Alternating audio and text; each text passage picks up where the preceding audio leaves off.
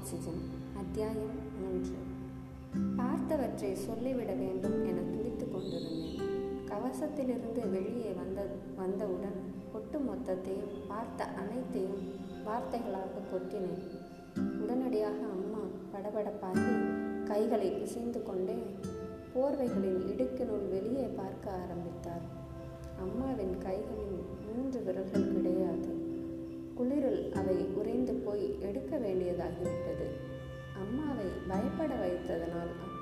கோபமாக இருந்தாலும் எல்லாவற்றையும் விளக்கமாக கேட்க விரும்பினார். அவரின் பார்வையில் நான் ஏமாற்றவில்லை என அவர் நம்புவது தெரிந்தது. நான் விவரங்களை முடித்ததும் சிறிது நாட்களாகவே இந்த வெளிச்சத்தை பார்க்கிறாயா? அப்பா கேட்டார். அந்த வெளிச்சத்துடன் ஒரு இளம் பெண்ணையும் பார்த்தேன் என்ற விஷயத்தை சொல்லவில்லை. என்னமோ தெரியவில்லை. அதை சொல்ல வெட்கமாக இருந்தது ஜன்னல்களை கடந்து அடுத்த தளத்திற்கு போகும் வரை பார்த்து கொண்டிருந்தேன். உரசலினால் வந்த மின்சார பொறியா மிதக்கும் திரவமா துகள்களில் பட்டு பிரதிபலிக்கும் விண்மீன்களின் வெளிச்சமா இந்த மாதிரியான வெளிச்சத்தை பார்த்தாய்? அப்பா கற்பனையாக இந்த கேள்விகளை எல்லாம் கேட்கவில்லை. குளிருக்கே குளிரெடுக்கும் வகையில் உறைந்து போயிருக்கும் பூமியில் ஒத்திசைவற்ற நிகழ் நிகழ்வுகள் நடப்பது ஒன்றும் புதிதல்ல பருப்பொருள் உறைந்து இறந்து போய்விட்டது என நினைக்கையில் அது வேறு வடிவம் எடுக்கும். மெலிதான ஒன்று. ஒரு நாள் எங்களை எங்களது கூட்டை நோக்கி வந்தது. குளிரில் வெப்பத்தை தேடும் விலங்கை போல. அது வேறு ஒன்றும் அல்ல திரவ ஹீலியம். நான் சிறுபிள்ளையாக இருக்கையில் ஒரு நாள் மின்னல் அடித்தது. அப்பாவால் அது எங்கிருந்து வந் வந்து இருக்கும் என கண்டறிய முடியவில்லை. அருகில் இருந்த கோபுரத்தை அடிப்பகுதி வரை ஒட்டுமொத்தமாக தாக்கிய மின்னலின் வெளிச்சம் அடங்க பல வாரங்கள் ஆகின இதுவரை அது மாதிரியான ஒன்றை நான் பார்த்ததில்லை. முகச்சுளிப்புடன் எங்களை பார்த்தபடி நின்றார். பின்பு சரி நான் உன்னுடன் வருகின்றேன். நீ பார்த்ததை எனக்கு காட்டு என்றார்.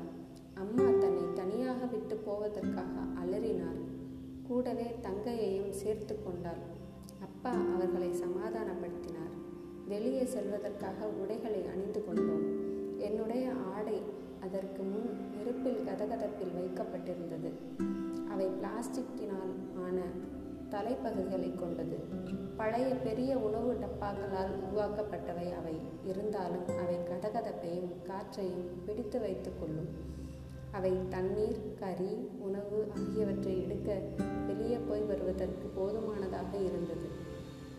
அங்கு ஏதோ இருக்கின்றது என எனக்கு முன்பே தெரியும். நம்மை பிடித்து கொள்வதற்காக காத்து காத்து கொண்டிருக்கின்றது. பல வருடங்களாக காத்திருக்கின்றது என அம்மா உணங்க ஆரம்பித்தார். அந்த குளிர் இந்த கூட்டையும் கூட்டின் வெப்பத்தையும் துவம்சமாக்க விரும்புகின்றது. நம்மை பார்த்து கொண்டிருந்தது. இன்று பின்தொடர ஆரம்பித்து விட்டது. உங்களை பிடித்து கொண்ட பின்பு பின்பு எனக்காக இங்கு வேறு இங்கு வரும். போகாதே ஹாரி. உணங்களை தொடர்ந்தார் அம்மா.